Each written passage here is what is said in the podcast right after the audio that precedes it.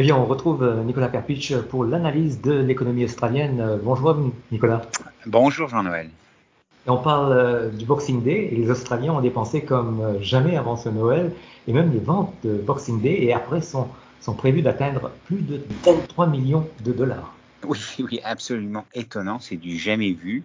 Euh, les, les, grands magasins euh, étaient absolument pleins à craquer un peu partout dans le, dans le pays. C'est assez étonnant de voir ce nombre de gens. Il y a un, quand même euh, un peu moins de gens qu'avant parce qu'il y a de plus en plus de gens qui achètent euh, en ligne, mais quand même, selon the Australian Retailers Association, euh, les Australiens vont dépenser 23,5 milliards de dollars entre décembre 26, donc Boxing Day, et le 15 janvier.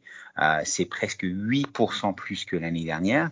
Et euh, beaucoup des dépenses sont sur les habits, mais aussi euh, les choses comme les parfums, la technologie, les appareils électroménagers et aussi les produits en général dans les, dans les grands magasins.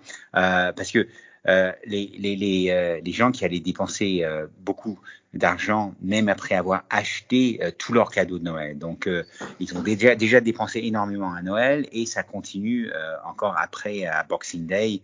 Avec bon, des fois ils disent que c'est des ventes, mais c'est pas toujours sûr que c'est vraiment une, une, une, vente ou une solde, une vraie réduction des prix. Mais de toutes les façons, le jour seulement le jour de Boxing Day, c'est estimé que 3 milliards de dollars a été dépensé. Donc c'est le plus grand jour de shopping de l'année, euh, un grand moment de consommation euh, et d'indulgence, il faut dire. Euh, et bon, c'est sûr que ça va être bienvenu pour les, les, magasins.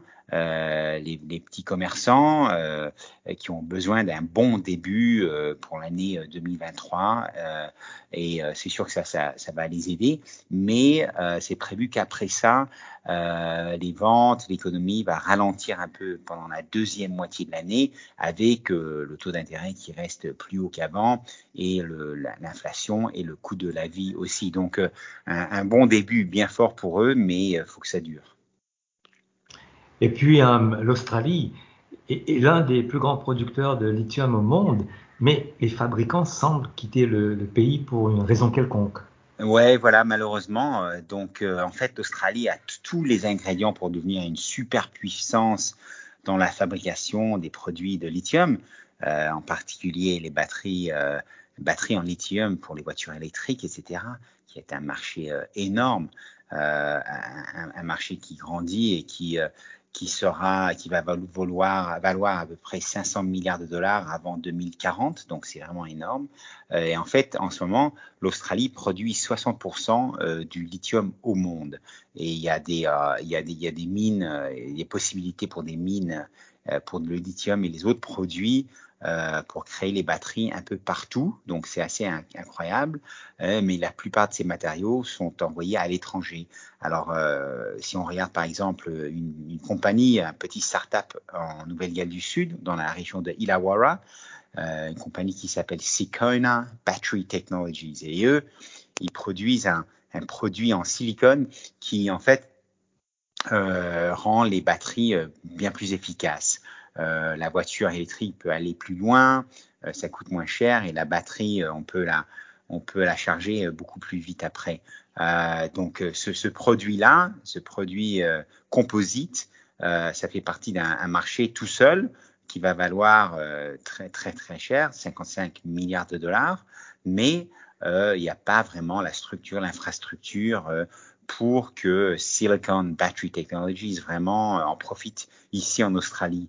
Euh, donc ils, voient euh, devant eux une nouvelle révolution euh, industrielle, mais ils sont obligés de, de regarder à l'étranger, en particulier bien sûr aux États-Unis, parce que c'est là qu'ils voient qu'ils peuvent, vraiment grandir et élargir le, business, leur business, comme ils ne peuvent pas le faire, parce qu'il y a vraiment comme une, course au monde là pour fabriquer les batteries en lithium. En ce moment, c'est la Chine qui en fabrique 80%, euh, mais les États-Unis essayent de rattraper un peu, et donc ils ont, le gouvernement a dit qu'ils vont investir presque 3 milliards de dollars pour euh, grandir leur, industrie dans ce secteur, des voitures électriques, les batteries.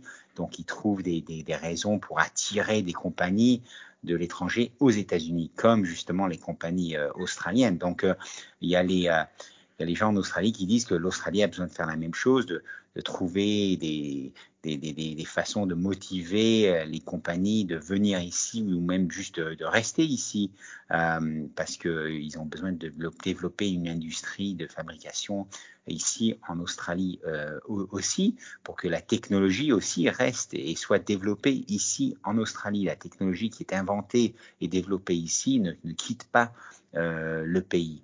Euh, alors, euh, bon, c'est dur, dur parce qu'on est vraiment, n'a pas commencé la course et les autres pays ont déjà commencé. Mais c'est sûr que, de toutes les façons, il y a, il y a une, une, usine de fabrication des batteries lithium qui devrait commencer dans, la, dans la Hunter Region de Nouvelle-Galles du Sud, mais c'est pas sûr quand ça va quand ça va être mis en marche. Et vraiment, on est tout au début ici en Australie. Merci Nicolas pour cette analyse à l'année prochaine. Merci beaucoup, à l'année prochaine. Thank you.